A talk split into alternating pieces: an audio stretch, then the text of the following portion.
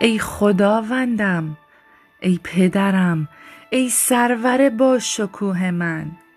شکر برای وجود پر از مهر شما.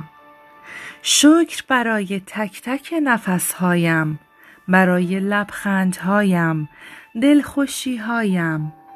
برای شنیدن خبرهای خوشی که این روزها می شنوم شکر برای داشتن دوستان و عزیزانی که در غربت باعث دلگرمی و شادی من می شوند ممنون که هر لحظه در زندگی من و عزیزانم معجزه می کنی شکر بابت تمام نعمتهایی که هر روز به من ارزانی می کنی پدر جانم از تو تمنا دارم که من را یاری کنی تا مفهوم ایمان را درک کنم.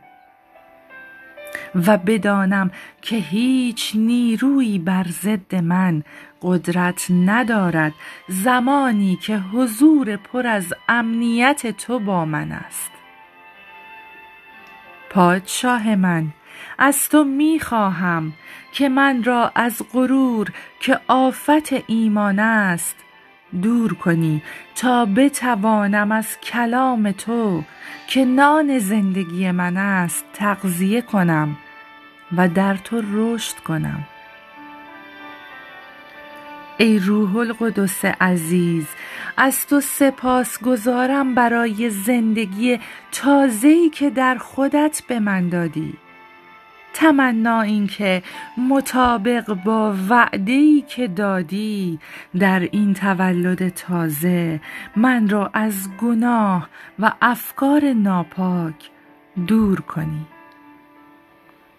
پدر جانم تمام دعاهایم را با ایمان و امید در نام مقدس یگانه فرزندت عیسی مسیح می طلبم آمین.